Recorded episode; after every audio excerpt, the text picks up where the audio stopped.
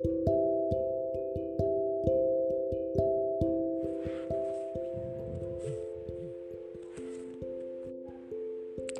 สดีค่ะท่านผู้ฟัง พบกับปองรักอินแพงขุนทองเจ้าจะกลับมาเมื่อฟ้าสาง แสงเรื่อราง สว่างสลัว พ้นขอบฟ้าเหนือเวิ้งคอง เห็นลำไหลข้างหน้า สุมทุมพุ่มไม้สองฝากฝั่ง มองอับเฉามัวหม่น อยู่ในความวิเวกกระท่อม ทับ โรจนา และเรือนไม้ที่เรือพายผ่านไป ซ่อนอยู่ในเงาไม้เป็นเงาตะคุ่ม และทำมึนเปล่าเปลี่ยว และเงาเหมือนกับเรือนร้าง ในฉับพันช่วงนั้น และในเรือนหัวใจที่หวั่นไหวไม่เป็นสัมแม่แววเสียงขุนทอง มันเจ้ยแจ้งขึ้น เหนือสุ่มหุมพุ่มไม้รายเรียงของอันวิเวกนั้น ฉันมั่นใจนะแม่ ว่าสองมือเปล่าๆนี้จะเอาชนะมันได้ มันน่ะนั่นมันน่ะใครล่ะ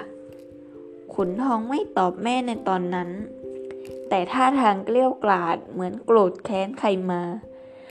เมื่อลำคาญนักแม่ก็ว่า เอาเถอะ อย่าฆ่าฟันกันก็แล้วกันขุนทองได้ยินดังนั้นก็หัวเราะ ประกายตาสดใสอยู่ด้วยความอยู่ด้วยร่องรอยของวัยเด็ก แม่ไม่เคยนึกสักนิดว่าในการต่อมา มันจะไปถือดาบ เที่ยวคลุกอยู่กับเลือดและความตาย ท่องอยู่ตามป่าเขาและดงดิบกันดานไกล ทั้งที่ก็ไม่เคยเห็นมันจับดาบมาก่อน นอกจากหนังสือหนังหาที่มันรักของมัน นกสองฝากฝั่งคลอง ส่งเสียงเพรียกเหมือนเรียกผวังอันหวั่นไหวของแม่ให้กลับคืนมาฟ้าสางอย่างเต็มที่จนแลเห็นควันไฟลอย ว่องอยู่เหนือนะแมกไม้ไกลริบ สีขาวมัวอ้อยอิง ตัดกับแสงมรังมาเรืองณขอบฟ้าพ้นไกล แกว่าขุนทองมันจะไม่กลับมางั้นหรือ แม่หันถามบ่าวฝีพาย เมื่อเห็นมันนั่งใบจ้ำพายเรืออยู่เหมือนหุ่น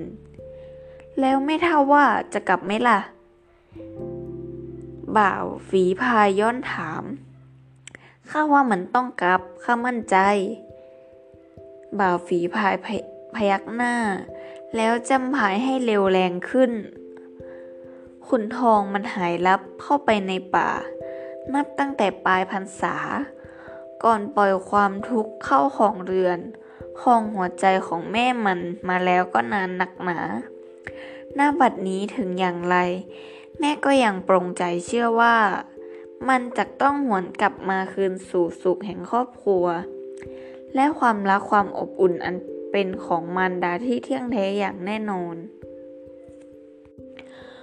ความโกรธแค้นนั้นแมนมาก ก็ต้องหายไปได้ด้วยการเวลา ลบเลือน ความสุขแต่หนหลังจะเรียกหา พยันอันตรายในป่าจะผลักดันให้มันกลับมา เจ้าขุนทองจะต้องทิ้งดาบออกจากป่ามาบ้าน และฟ้าสางวันนี้มีหรือจะไม่มีมัน แม่เตรียมได้ผูกข้อมือมารับขวัญ และเตรียมข้าวของเครื่องใช้มาให้ขุนทองในวันนี้ บ่าวเห็นเรือเข้าท่า เมื่อตะวันสายพราวแสง ตัวเต้นระริก จับผิวน้ำในลำคลอง แล้วสองคนกับบ่าว แม่ก็เร่งฝีเท้าเดินดุมๆ มุ่งไปยังศาลากลางเมือง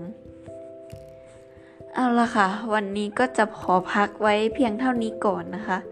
แล้วพบกันใหม่คราวหน้า สวัสดีค่ะ